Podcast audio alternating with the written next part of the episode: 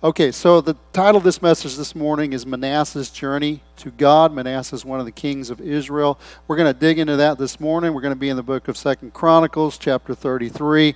We're going to just read a couple of verses 10 through 17. They'll put that up on the screen for you if you'd like to follow that way. The Bible says, And the Lord spoke to Manasseh and his people, but they would not listen. Therefore the Lord brought upon them the captains of the army of the kings of Assyria, who took Manasseh with hooks, bound him with bronze fetters, and carried him off to Babylon.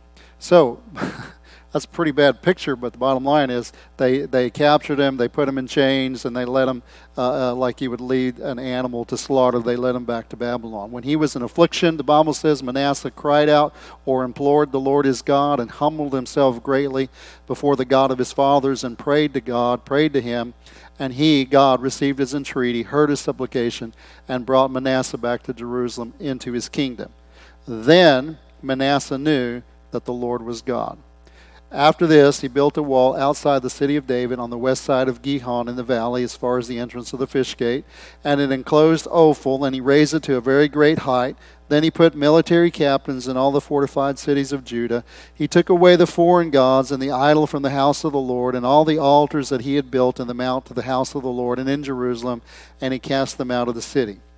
He also repaired the altar of the Lord, sacrificed peace offerings and thank offerings on it, commanded Judah to serve the Lord God of Israel. Nevertheless, the people still sacrificed on the high places, but only to the Lord their God. So uh, th- there's a lot in here. If you're not familiar with the story, I've got to give you enough for you to understand what's taking place. Manasseh is one of the kings of the southern kingdom of Judah. His father was a guy named King Hezekiah. King Hezekiah was known as one of the greatest kings in Israel uh, when it came to seeking after the Lord. He had a heart for God, served God all his life. And we've looked at before how uh, Hezekiah, I probably preached it a couple of times, was a praying man. Every time he got into a situation, he prayed. God heard his prayer. God intervened. He got sick. He, got, he prayed. God heard his prayer. He got well. Um, but, you know, even, even the best of us have faults. And you, your wives are going, yes, they do.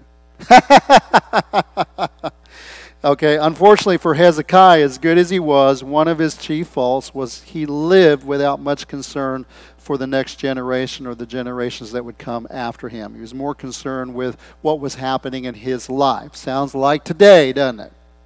2 Kings 20, 16 through 19 highlights that. It says, Isaiah said to Hezekiah, Hear the word of the Lord. Behold, the days are coming when all that is in your house, what your fathers have accumulated until this day, shall be carried to Babylon. Nothing shall be left, says the Lord. And they shall take away some of your sons who will descend from you, whom you will beget, and they shall be eunuchs in the palace of the king of Babylon. And so Hezekiah said to Isaiah, The word of the Lord which you have spoken is good. For he said, Will there not be peace and truth, at least in my days? Now, why is that a problem? Well, every time he got into a pickle, he prayed, and God heard his prayer. But since this wasn't going to afflict him, wasn't going to affect him, what you'll notice is he didn't pray. Now, that's how I, I come up with the idea that he wasn't concerned as much for the next generation as much as for the generation that he lived in. And I want to tell you something. I could stop right here and I could camp. The church is so focused oftentimes on the rapture, they don't really care what happens after them. I'm not saying there won't be a rapture, but God's heart is not just concerned with today, He's concerned with the next generation. Amen? Okay, so we see one glaring instance in this text where Hezekiah did not pray about a situation because the situation would not affect him. Sadly for the people, Manasseh was the next generation. Manasseh had what, and I'm just going to make it simple, what I'm going to call daddy issues.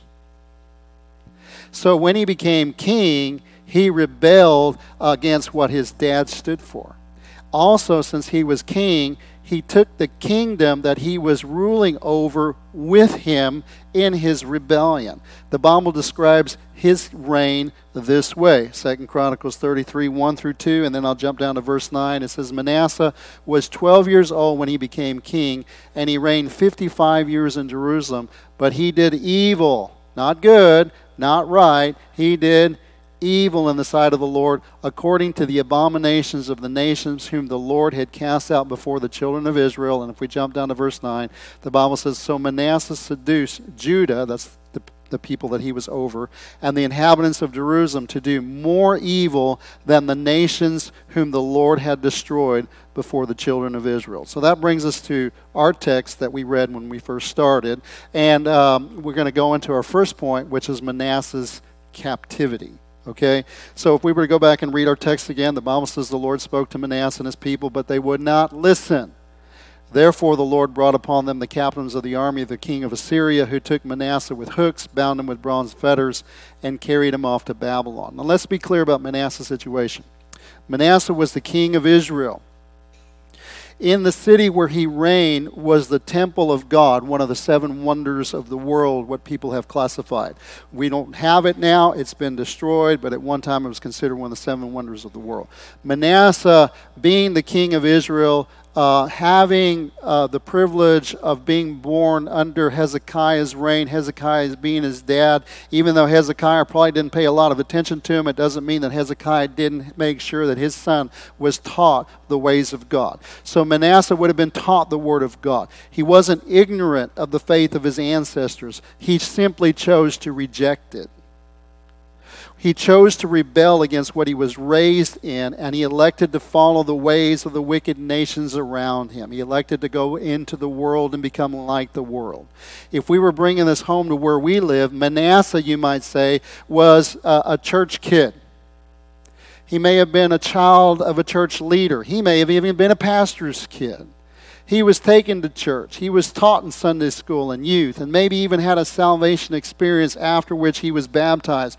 But somehow the enemy got his claws into his life. Maybe, uh, uh, you know, uh, we too have daddy issues, mom issues, I don't know. And when it came to time to, to take the leadership in the church to follow after his call to lead, he decided to go in a different direction. You might say he backslid a little, as if you can do that. No, he didn't backslide a little, he backslid hard hard.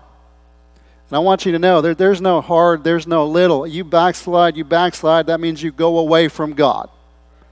Right? How far you go doesn't really matter. It's the fact that you're going away from God. Anything you could think of doing, he was not only doing it, he was leading others to do it as well. You see, God created all of us, uh, all humanity, His crowning creation, you and I, in His image and His likeness, to rule and reign on this planet in His stead. Always underneath His auspices, together with God, He created us to steward this planet. Genesis 1:28 says God blessed them. That's uh, Adam and Eve, humanity, uh, uh, uh, from where we came from. And by the way, if you're confused about who you are, you were born in the image and the light. You were created in the image and the likeness of God. You were created male and female. Not that hard. So God blessed them, Adam and Eve, and said to them, Be fruitful and multiply. So, what does God want to do? He wants us to fill the earth. There's a movement today that wants to depopulate the earth. Not that hard. God's will is always better than humanity's. Fill the earth and subdue it. Have dominion over the fish of the sea, the birds of the air, and over every living thing that moves on the earth. We were supposed to have dominion over the things of this world. And when we're talking about dominion, we're not talking about uh, you know, holding things in captivity. We're talking about stewardship. That's what the real meaning is. And whenever you're a, a, a, godly steward over something, the people under you or the things under you become better. Kind of like a caretaker over a garden. If you're a good gardener, that garden is going to prosper. Right? You're never supposed to have dominion over the people, only the things of the world, and you're there to serve it so that it prospers. But what often happens is when we abandon God, those things that we're supposed to have dominion over end up having dominion over us. Right? How many of us, we're, suppo- we're supposed to have stewardship over the earth, over the things of the earth, and instead of having dominion over the plants and dominion over the fruits, those things have dominion over us in the way of alcohol and drugs. Uh, much, much of that comes from the plants of the earth, and instead of having dominion over it, it has dominion over us. I'm just going to have a drink. And you have a drink, and the next thing you know, you've had 24. I'm never going to drink again. And the next thing you know, you look back at the year and you couldn't stop drinking. And not only that, your family is broken up because of what alcohol and drugs have done in your life. All you wanted to do was try it, and the next thing you know, that thing began to rule and reign in your life over you. John 8:34 Jesus answered them, "Most assuredly I say to you, whoever commits sin is a slave to sin." When you rebel against God and start going and doing things that you know, remember we're talking to people that were raised in church. Most people in this area know something about God. I didn't. So you might be here and you might be like me, but many people do. Many people have had some kind of background, have some kind of knowledge of going to church. Your parents or your grandparents took you to Sunday school. You know something about God. Well, eh, well here's the thing whenever you commit sin, you think, well, I'm going to go my own way. Nobody's going to tell me what to do. I'm going to be my own steward over my life. But Jesus said, there is no such thing as that. If you don't serve God, you're serving sin. You are in captivity to sin. Galatians 5 19 through 21. Now, the works of the flesh are evident, which are adultery. By the way, Jesus said it's not just whether you do it, if you even think about doing it, you've committed adultery in your heart. Because it's really what's in here adultery, fornication, uncleanness, lewdness, idolatry, sorcery, hatred, contentions, jealousies. By the way, contentions and jealousies are the things that oftentimes the church says, I don't have a problem with something, but at the same time, you, you have anger, you have unforgiveness, you have jealousy in your heart. Those are sins as well. Outbursts of wrath selfish ambitions, dissensions, heresies, envy, murders, drunkenness, revelries, and the like, of which I tell you beforehand, just as I told you in the past. Paul is writing the church, those who practice such things will not inherit the kingdom of God. In our text, Manasseh became a captive to the ruler of Babylon, who is a type of the ruler of this world, which is the devil. Why did that happen? Because he refused to serve the Lord. He rebelled against God. Now, I want to tell you something. You're going to serve someone. If not the Lord, you're serving the author of sin, and that is the devil. Okay? Matthew 6:24 says no one can serve two masters. Either he will hate the one and love the other or he will be loyal to the one and despise the other. You cannot serve God and mammon. Some of y'all you say, "Well, I'm not serving no devil, but you're serving money." You'll do whatever your money tells you to do right? You're not serving God, you're serving money. You cannot serve God and money, but there's a spirit behind money called mammon, and that's why Jesus said you cannot serve God and mammon. 2 Corinthians 4 3 through 4. Now, money's not evil, it's the love of money that is the root of, a root of evil. But let me get, get back. 2 Corinthians 4 3 through 4. But even if our gospel is veiled, it is veiled to those who are perishing, whose minds the God of this age has blinded, who do not believe, lest the light of the gospel of the glory of Christ, who is the image of God, should shine on them. I read you that text for you to realize that even Jesus himself uh, uh, and also Paul in their writings are telling you that there is a God of this world, little, little g, in quotation marks, who has uh, some, some dominion in this planet, and that's the devil. Okay, so Manasseh, because he rebelled against God, was taken captive to Babylon, who is a type of the ruler of this world, who is a type of the enemy. He thought he could handle, he thought he could do these things. Next thing you know, these things take him captive. Right? Whether it's drugs, pornography, alcohol, whatever the case may be, these things can take you captive. And that's what happened with Manasseh. So Manasseh is uh, the second point we're going to look at is Manasseh's repentance. Second Chronicles 33, 12 through 13. When he was in affliction, he implored the Lord his God and humbled himself greatly before the God of his fathers. And he prayed to him, and he received his entreaty, heard his supplication, and brought him back to Jerusalem into his kingdom. So you see, Manasseh was taken and changed to Babylon, and while he was there, the Bible says he was in affliction. In his affliction, in his affliction, he implored the Lord his God. Now, I thought that was interesting that the Bible says he called out not to the Lord God, but the Lord his God. Manasseh knew what was right. He was just living in rebellion. He knew the Lord was God, and it took the affliction, the pain, the circumstances that he was going to for him to finally call out to God. He got so tired of what he was dealing with that he said there's got to be a better way. And if it, and, and, you know, God doesn't want you to go through the things that you go through, the things, but you know, he gives us free will. And if we're not willing to call out to God, oftentimes what will happen is he will let us experience the pain of our choices. I think a lot of times, I think one of the reasons we have spoiled kids today is because we don't let them experience the pain of their choices. We don't discipline them. We don't let things that, that happen. Now, I'm not saying you want your kids to, to go into a situation like drugs and alcohol. I'm not saying that. But when they're little, we have to realize that God, like God stewards and disciplines us, we've got to bring discipline into our families so our kids learn that there are consequences to bad behavior. The reason we're having problems in the schools that we're having is because there are no consequences anymore to bad behavior. There's no consequences at home, and there's no consequences in the school. And so, guess what? No consequences. Kids do whatever they want. I'm getting off on a rabbit trail, but if you don't know this, I like rabbits. All right.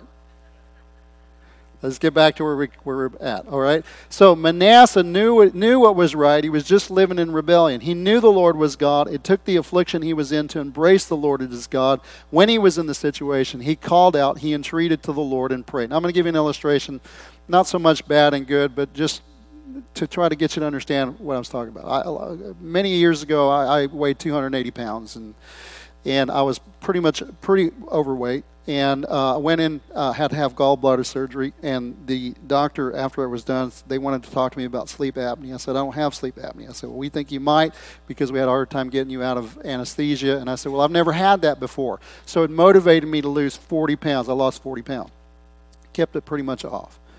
Um, but I've also struggled with my back, and I'm believing God for healing. I will get healed. At, at, I will receive that healing at some point, but it's still a struggle. And uh, I, I, thought to myself, I was miserable. I was miserable. I was. It was hurting. I was in pain. It was horrible, and and I got so bad that I, I said, I better lose some weight. And it motivated me. I said, the least I can do is lose the, the, the, the rest of the weight that I have because it's possible it's putting weight on my spine and it's creating some problems there. So it took that pain for me to do what I should have done without the pain. Right?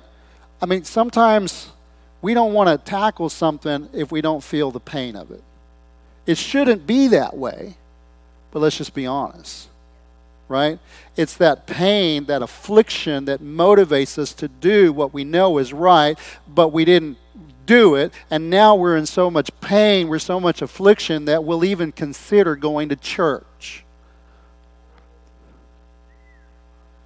And that's not a bad thing. No way am I saying that's a bad thing. But if you weren't in pain or affliction, you probably wouldn't come to church unless you were raised in church and you already go to church. Right? But if you're having problems, guess what happens? Right along that time, somebody that's been trying to get you to come to church, you said no, no, no. All of a sudden they say, hey, would you like to come to church? And you say, yeah, yeah, yeah. I think I would because I'm in a lot of problems right now. That's what Manasseh was in. Manasseh was in affliction. And when he was in affliction, in affliction, he knew what was right. He was just living in rebellion. He knew the Lord was God. It took the affliction he was in to call out and, and pray to God. And when he was in that situation, he entreated the Lord. He prayed. And while I don't believe God in any way takes pleasure in the pain that his creation goes through, he will allow us to experience the pain of our choices so we can differentiate between the consequences between serving God and serving the enemy, which we often couch as serving ourselves themselves. Proverbs 1 29 through 31. Because they hated knowledge and did not choose the fear of the Lord, they would have none of my counsel. This is the Lord speaking in, in, in wisdom, through wisdom, and desired, uh, despised my every rebuke. Therefore, they shall eat the fruit of their own way and be filled to the full with their own fancies. There's another scripture in Proverbs 14 and 12 says, There is a way that seems right to a man, but in the way, in the end, it leads to death. The good news is that even in his affliction, when Manasseh called out to God, God heard his prayer. Some of you think, well, God wouldn't forgive me. He doesn't know what I've done. He knows everything you've done. No matter what you've done, no matter what you've been through, I want you to know that God knows and God's heart is the same. It is to forgive, it is to restore, it is to make things in your life not worse, but better by reconciling with you. The good news is that even in his affliction, God heard the prayer of Manasseh and he began the process of bringing Manasseh home. Romans 10 and 13. Whoever calls, it doesn't matter what your situation is, it doesn't say, unless it's as bad as yours. It says, whoever calls on the name of the Lord shall be saved. There was a thief hanging on the cross next to Jesus. I don't know what he did, but it was bad enough to be crucified. Jesus was crucified not because of anything he did wrong, he was crucified because he gave his life for you and I. But this thief was crucified because he did something wrong. Yet even on the cross of Calvary, he had a friend that was that was uh, uh, mocking Jesus and despising Jesus. And this thief says, "Hey, we we're here because we've done something wrong. This righteous man didn't do anything wrong." And he says to Jesus, "Jesus, remember me when you when you get to your Father which is in heaven." And he said to him, "Today, you, because of what he recognized in Christ, you, no matter what you've done, even at this very point of life, but you will be with me in paradise." Paradise.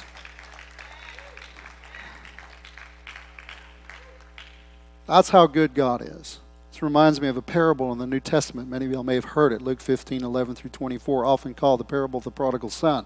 And I'm just going to read the text to you. It said, A certain man had two sons. And the younger of them said to his father, Father, give me the portion of goods that falls to me. So he divided them his livelihood. Now, how many of you know you don't usually get inheritance before your father dies? So, in some way, some people have looked at this and said, you can think about it. In some way, this kid was saying, hey, man, I wish you were dead so I could have my inheritance. Right? Think about the pain that would cause a father, but the father did it. He let the kid do uh, uh, and, and uh, go his own way. That's often the hardest thing for us to do as parents is to let our kids make the choices that we know is wrong. I'm not saying we don't tell them. I'm not saying I'm talking about older kids as they become older. I'm not saying that we don't advise them and we don't pray for them, but sometimes you just got to let them go.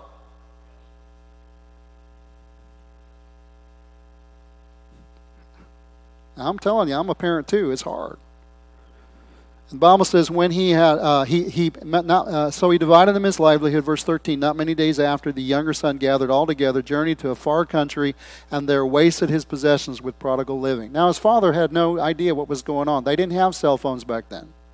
Didn't have GPS tracking. They didn't have Facebook.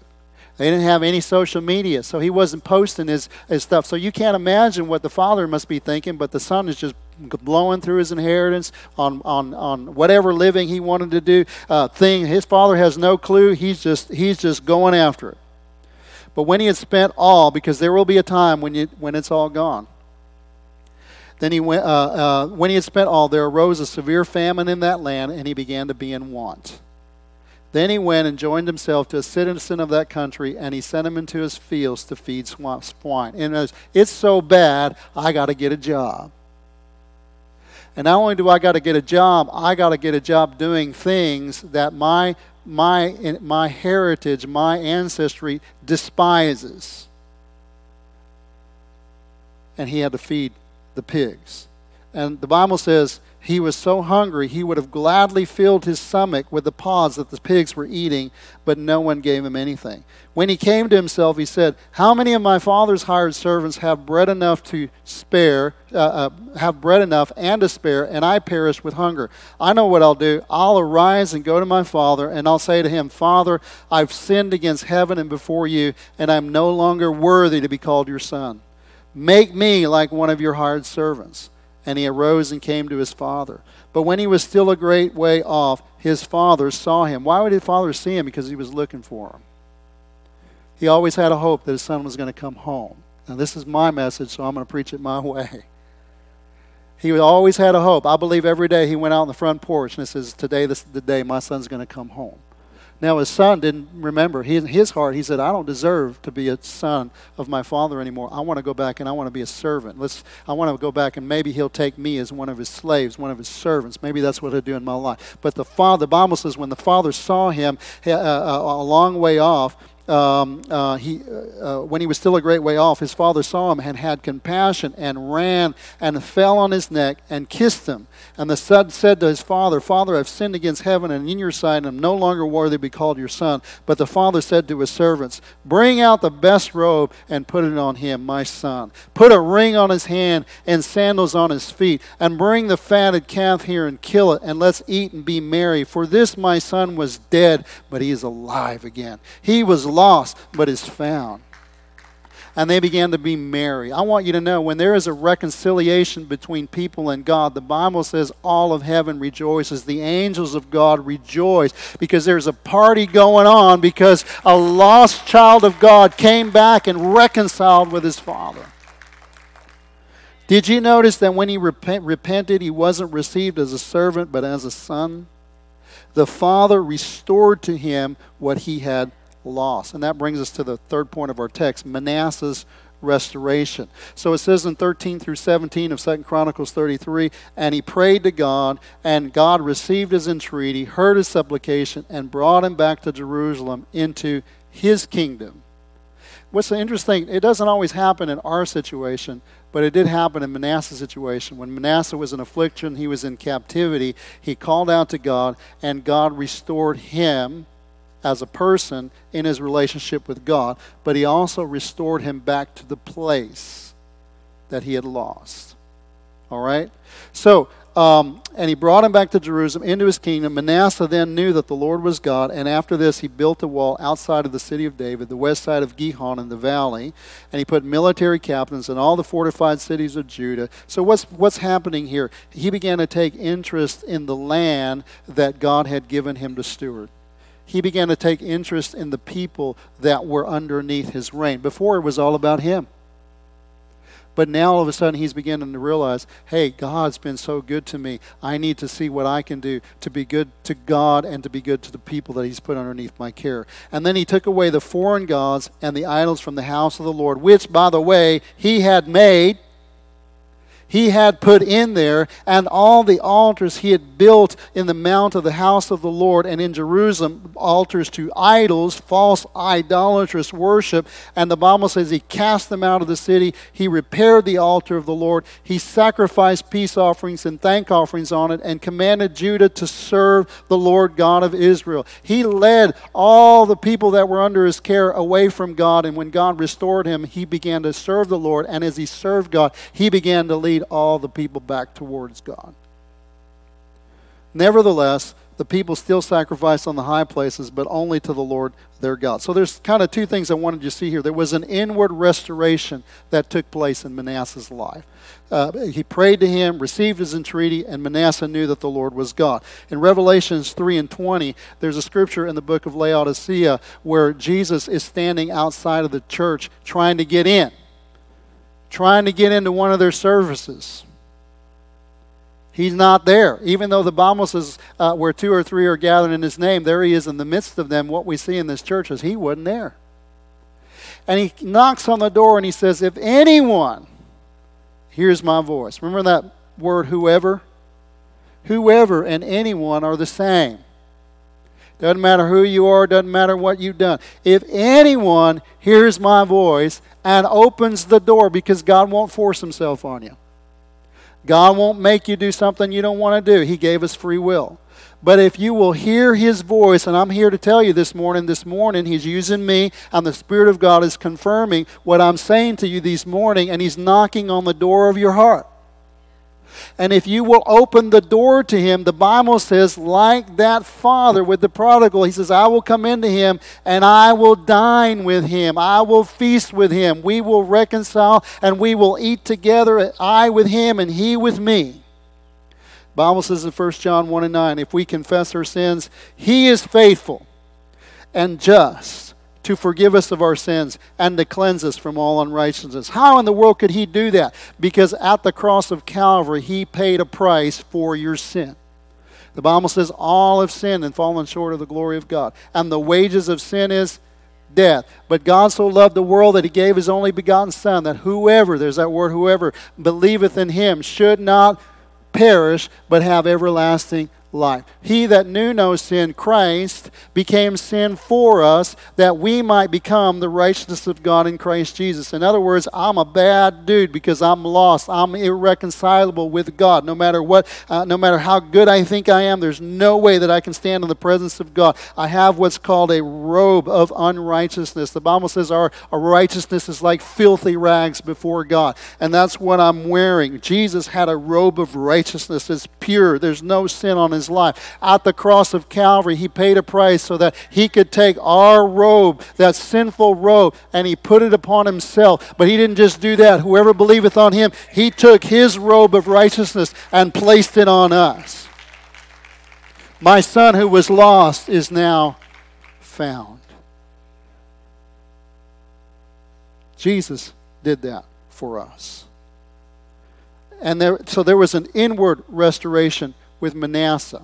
And there's an inward restoration in our lives as well. Whoever, uh, the Bible says, um, uh, for we are new creations in Christ. When we become born again and call out to God, we get what we call being saved. God comes in, He forgives us, and He takes up residence within us. And the Bible says we become new creations in Christ. Old things have passed away, all things have become new. But there's also an outward restoration. And that brings us back to where our text was. After this, we talked about he built a wall, uh, he raised up, uh, put military captains in their place, he took away the foreign gods, um, you know, and he began to repair the altar of the Lord, he sacrificed peace offerings, thank offerings on it, commanded Judas, Judah to serve the Lord God of Israel. What God did in Manasseh bringing him back to the place of his former position, now began to show itself through his life and through his deeds in Isaiah 61 and 1, and then verse 4, this, Jesus said, The Spirit of the Lord is upon me, because the Lord has anointed me to preach good tidings to the poor, sent me to heal the brokenhearted, to proclaim liberty to the captives, opening of prison to those who are bound. Uh, um, you know, and, uh, and, um, uh, and, and there are other things in there that I didn't put down in there, but if you were to jump down to verse 4, these people that are being healed, these people that are being restored, that are being set free, that are being brought back to a place place of uh, reconciliation with God and their lives are being made whole. It says in verse 4 they, the ones that used to be captive, they, the ones that used to be poor, they, the ones that used to be brokenhearted, they, the ones that were mourning, they, the ones that God is doing something in their life, they then shall go and repair, rebuild the old ruins. They shall raise up the former desolations. They shall repair the ruined cities, the desolations of many generations. God does a work in your life so that through you, God can bring a work into this world in the lives of your family, the lives of your friends, the lives of your neighborhood. God wants to restore you, and through you, He wants to restore the lives around you. Those who receive the good news now bring the fruit of God's work in their lives to the place where they live, their homes, their workplaces, their cities. But it begins with God. It begins by reconciling with God and getting right with God. It begins by dying to your way of life and picking up His way of life. It begins by getting off the throne of your life and letting God sit on the throne of your life. Some of you are new here today, but it's such an effective illustration. I'm going to share it again. If your life was a car, you've been driving your car and what you find throughout life is your car is a wreck. And the reason it's a wreck is because you're driving. Your car is beat. It doesn't hardly work anymore. Uh, nobody wants to ride with you. Nobody wants to be with you because your car, not only is it wrecked, but it stinks and somebody says, I know the answer. And what's the answer? Well, you got to come to the, to the workshop. You got to come to the mechanic shop. And, and, and, and, and here's what you got to do. When you come to the mechanic shop, you got to invite the mechanic into your life. But he's not going to work on your car the way you think he's going to work on your car. You think he's just going to come and work on your car and, and he's just going to do it because you need help. No, it's not going to happen that way. You've got to give him the title deed to your car. You see, what happens is we say, well, that's the mechanic. I'm going to invite the mechanic into my car. Now, mechanic is a, is a metaphor for Jesus. I'm going to ask Jesus into my life. You say, "Come on, Jesus, come into my life." Here, you can get in the in the, either the the driver's side, the passenger side seat, or you can get in the back. You come into my life. The problem is, I keep driving. Why are you in the position that you're in? Because you've been driving. But then you get saved, and Jesus is in your life, but Jesus is terrified because you're driving. No, he ain't terrified. I you want to keep things the same. If you keep doing things the same, you have a passenger with you, but you're going to get the same results. The only way to change your life is to give your life to Jesus. Let Him drive. Well, I ain't doing that. I don't know what's going to happen. You've got to get to a place where you trust that God who loves you wants what's best for you. And if you will put your life in His hands, He will take better care of you than you've ever taken care of yourself. Well, I'm not sure I'm willing to do that. That's a fine place to be, no problem. Nobody's going to make you. Nobody's going to force you. You can leave here today. You can keep on driving your car, and you can go out. Well, I'll go to another church down the road. They'll let me get saved, and I don't have to give up the keys of my car, and I don't have to let somebody else drive. Well, that's fine. You're welcome to do that. Go to that other church, and you do whatever you want. I'm just trying to tell you what the Bible teaches. If you want to see God do something in your life, and you want to see the fruit of God working in your life, you've got to give your life to Him. You've got to let Him drive the car. Well, how do I do that? You submit yourself to God. God, I'm not where I need to be. My life is a mess. Things that I've done in my life, I'm not happy about. I regret many of the things I don't know if I can change. But God, if I call out to you, the Bible teaches that if I call out to you, God, that I can be saved. And I understand now this morning that it's not just inviting you into my life, it's giving my life to you. And so this morning, God, I, I'm scared. I'm not sure how I'm going to do it, but this morning I'm going to give my life to you. I want you to know I did that in my life. Many, many people here have done that in their life. And when you turn over the reins of your life to God, that doesn't end the process, it begins the process.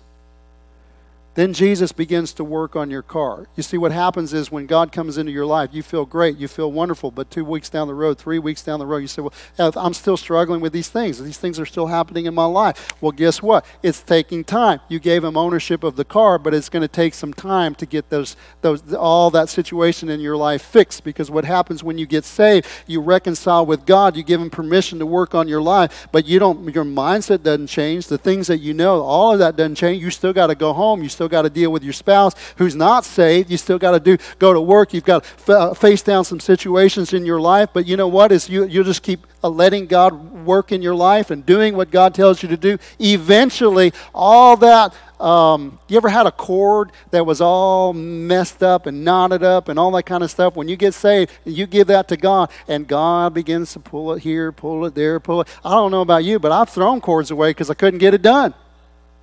But God's good and he's patient. And if you'll let him, he'll. And sometimes he pulls on a cord, and you say, "No, God, not that cord. No." All right, you don't want me to do it. I'm not going to do it. And then you get so much pain, you say, "Okay, God, do it." It's like a bad tooth. I need to get it fixed, but I'm afraid to go to the dentist because I think it's going to hurt. Aren't you hurting now? Yeah, but not as bad as I think as if I go to the dentist. Well, when you realize that it's going to hurt more not to get work done, then you go, I need to call the Dennis. I need to let God do this in my life. Starts pulling on, oh, it hurts, it hurts, it hurts. When I first got saved, and I'm done, when I first got saved, I thought this was the most wonderful experience I've ever had. God's in my life. This is, and then a couple of weeks later, I started getting angry. About a month or two later, I was getting angry, angry, angry. And I said, God, this isn't what I signed up for. I didn't think I was going to get angry. I was never angry before I became a Christian, and the Lord spoke to my heart. The Bible says, My sheep hear my voice. He spoke to my heart. He said, Rick, you've always been angry. You just never acknowledged it. You buried it. You hid it deep. And I began to realize I, can, I can't let go of something I don't acknowledge that I have. And it was just the grace of God for me to recognize, yes, I am angry. And when I realized I'm angry, because I said, well, if God says I'm angry, how can I argue with God? he must be right. And I said, God, help me with this. And when he did that, he began the process. It didn't happen overnight, but he began the process of helping me deal with my anger and all that stuff that I had inside. But see, it didn't just end when I got saved, the work began when I got saved. And that work God wants to begin in your life. But I don't know where you're at. I don't know what you're going through. But maybe you see yourself in Manasseh. Maybe you see yourself there. You might not be in a, in a pit somewhere, bound in chains in another country, but you look at your life and you say, I might as well be. I'm bound up by sin. I'm bound up by anger. I'm bound up by uh, greed and lust. I'm bound up, uh, you know, my family is, is in turmoil. It seems like a hurricane and a tornado blows through my house, through, throws through my life every day. It seems there's another tornado, another thing's going on. I said, I just don't know how I can handle this. I don't know how, what's going to happen in my life. Maybe you got to the place like Manasseh where you said, I think I think I'm ready to hear about God. I think I'm ready to call on the Lord because I've been doing it myself and it ain't working. I need to come back to God.